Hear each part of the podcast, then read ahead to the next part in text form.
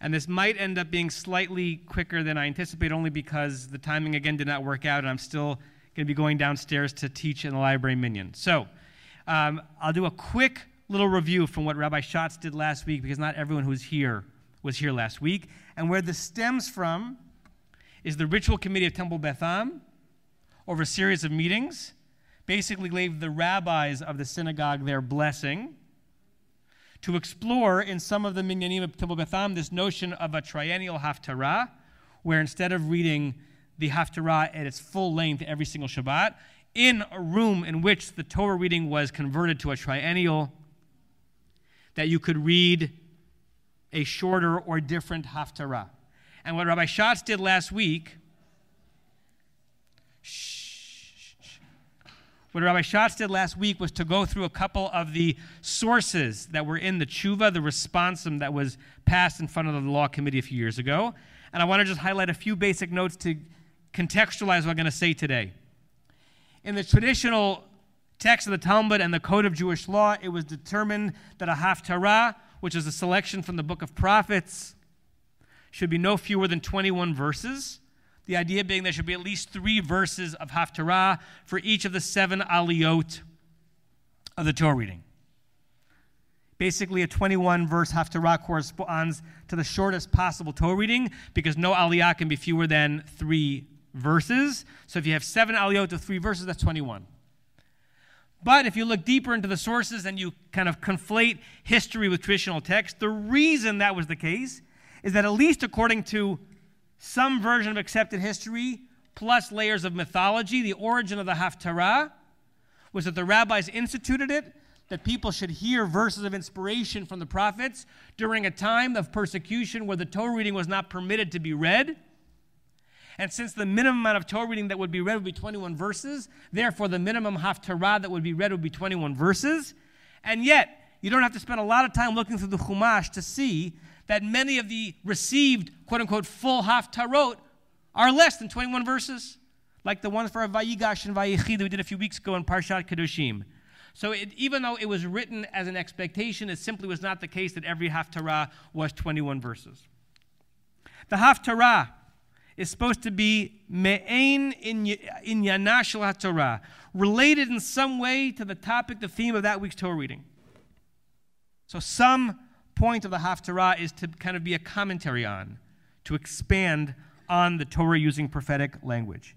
You can already hear in your minds, perhaps, that if you're in a triennial reading community where you're reading only a third of the Haftarah, sorry, a third of the Torah reading, it may be that the Haftarah chosen for that week's Parsha has nothing to do with the third of the Torah reading that you happen to read. And so you actually have a traditional disconnect, perhaps, if you read a triennial Torah reading, but then the standard Haftarah, you might have a prophetic reading that is totally not connected to the Torah reading itself.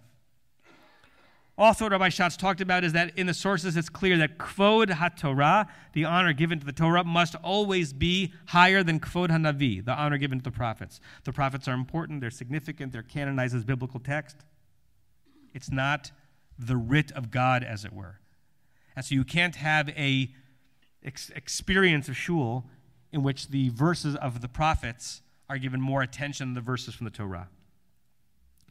So, a shortened Torah reading suggests that a haftarah perhaps could be shortened or should be shortened so you don't end up reading more prophetic verses than Torah verses, which is what we do. What any synagogue does that does a triennial Torah reading, there are certain parashot during the year where the haftarah is longer in verses than the number of verses that were read from the Torah. Plus, if you play around with a haftarah within the limits, you have an opportunity to bring in more of the prophetic material that is in the Bible. A traditional synagogue reads the entire Torah every year, or at the very least every three years. A minuscule amount of prophetic material appears even once in the Haftarot, which means, and we made this point at the ritual committee, you could be a regular, committed, devoted shul goer. Come to shul every single Shabbat for 50 years and never once, not once, be exposed to the prophet Haggai or the prophet Zephaniah or 80 to 90% of even the prophet Isaiah. The main thrust of the tshuva that was written and that I was present for the conversations was that you still have to have the prophets, Navi, be a servant of the Torah and not the reverse of it. The purpose is education and exposure to have at least the shul going community have more of a immersion into prophetic material.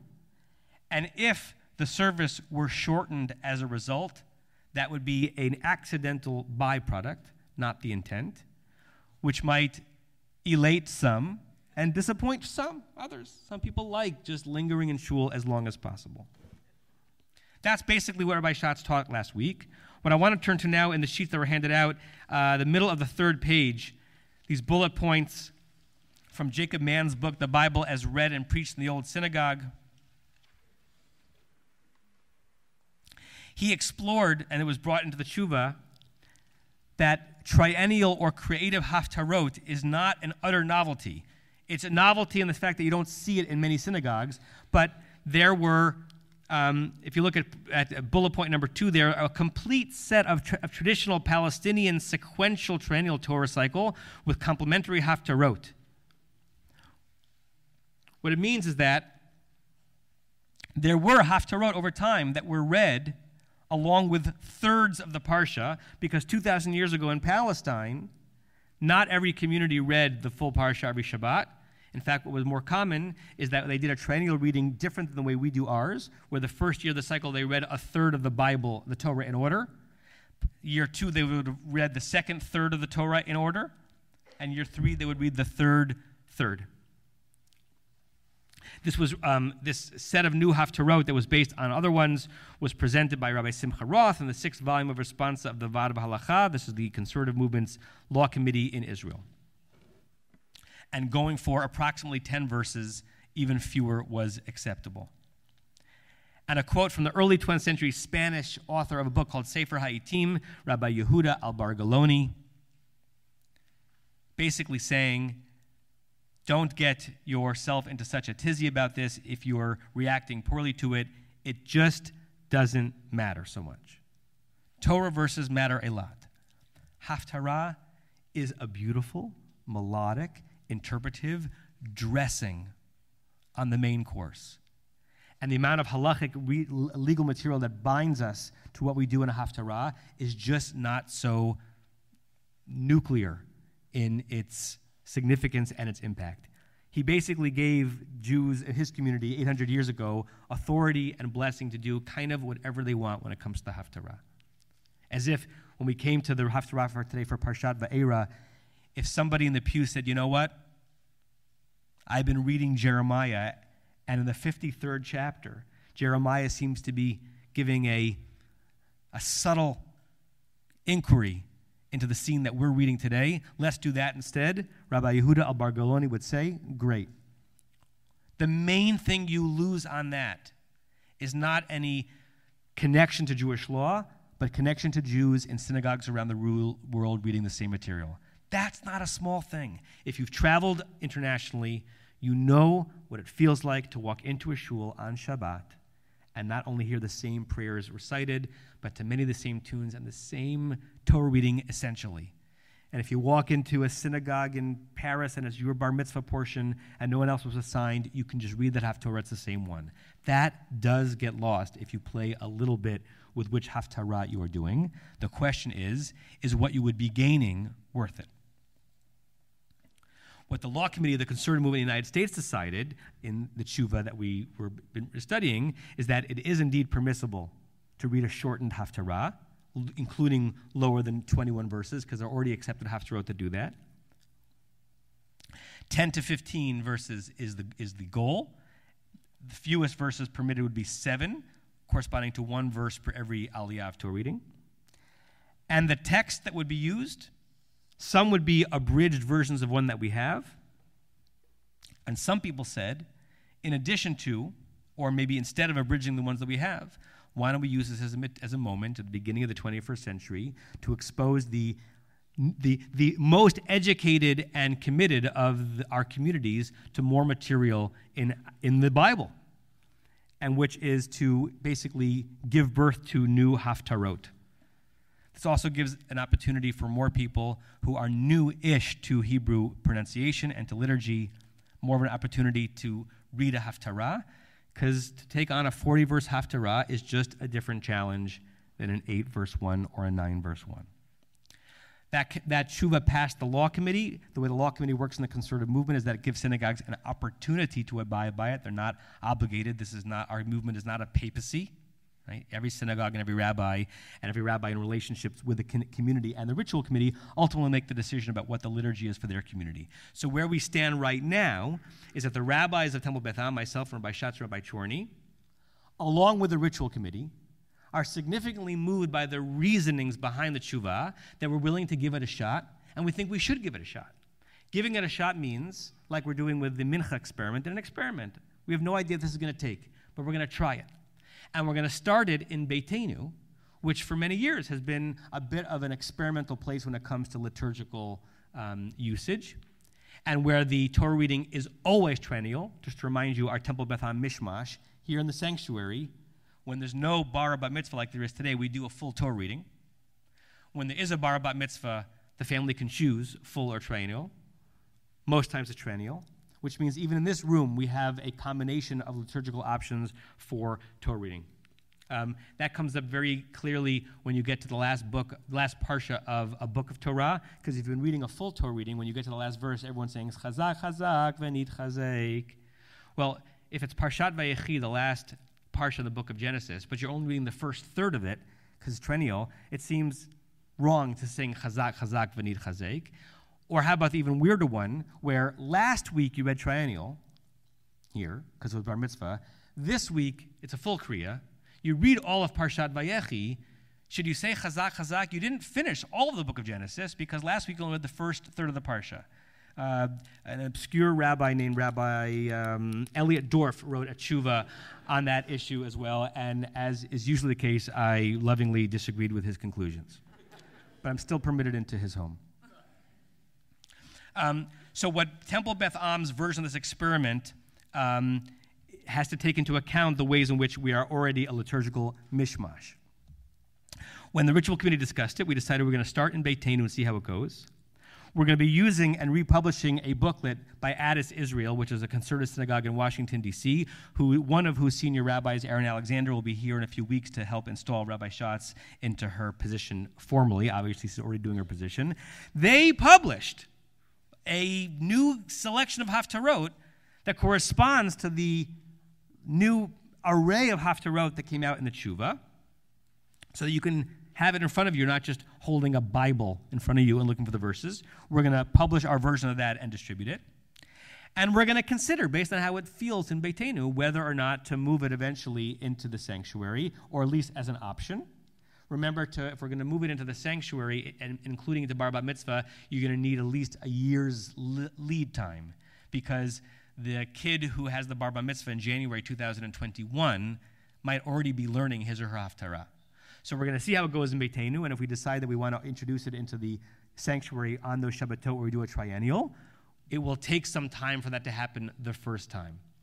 I am excited by this. I'm excited to hear Haftarah I never heard before. I'm excited to hear verses of, of prophets be sung out loud that I've never heard once in my life. I'm excited to have more people have an opportunity to t- chant the Haftarah for the first time because they're taking on a smaller chunk of liturgy. I'm excited to have there be more of a direct connection between the, the prophetic selection for that day and the, the, verses from the Torah that were given in that day. And I'm excited for something else as well. This is what the ritual committee decided we should do. You are going to save a few minutes when you do a shorter Haftarah. So, what can you, what's the best thing to do with saving a few minutes? Fill it up with other good stuff. Dan, was that not your answer? No. what one thought is to get to Kiddush sooner, but come on. Um, listen, in, in, in my first community, every single Shabbat, nearly for nine years, I gave an intro to the Torah reading before the Torah reading began. I gave a Dvar Torah in the Dvar Torah slot, and I gave an intro to the Haftarah. Two minutes, three minutes. So that the hardest material that people get exposed to, because prophetic material is hard, wasn't just delivered musically and orally. The community got a chance to kind of dig into what Ezekiel is saying. We generally don't do that at Beth Am. There's no particular reason, but usually the Haftarah is just sung, it's not introduced. So we decided was in those in the shul in the in the minyan where we're going to be doing a triennial Haftarah, both for the new prophetic readings that we'll have be introducing, and for the ones that we've been saying for years, on those Shabbatot, someone, sometimes a rabbi, sometimes an intern, sometimes a layperson, will be giving a two to three minute dvar nivua, some kind of a insight or look into the prophetic verses we're about to read, which hopefully will also be educational and an experiential opportunity for people to get into what the prophets are saying.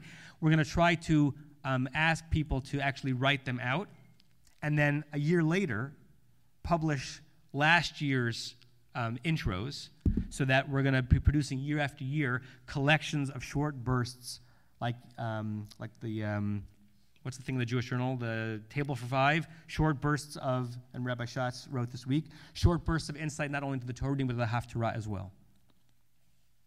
And we'll publish it, publish it each year. That's where we are right now.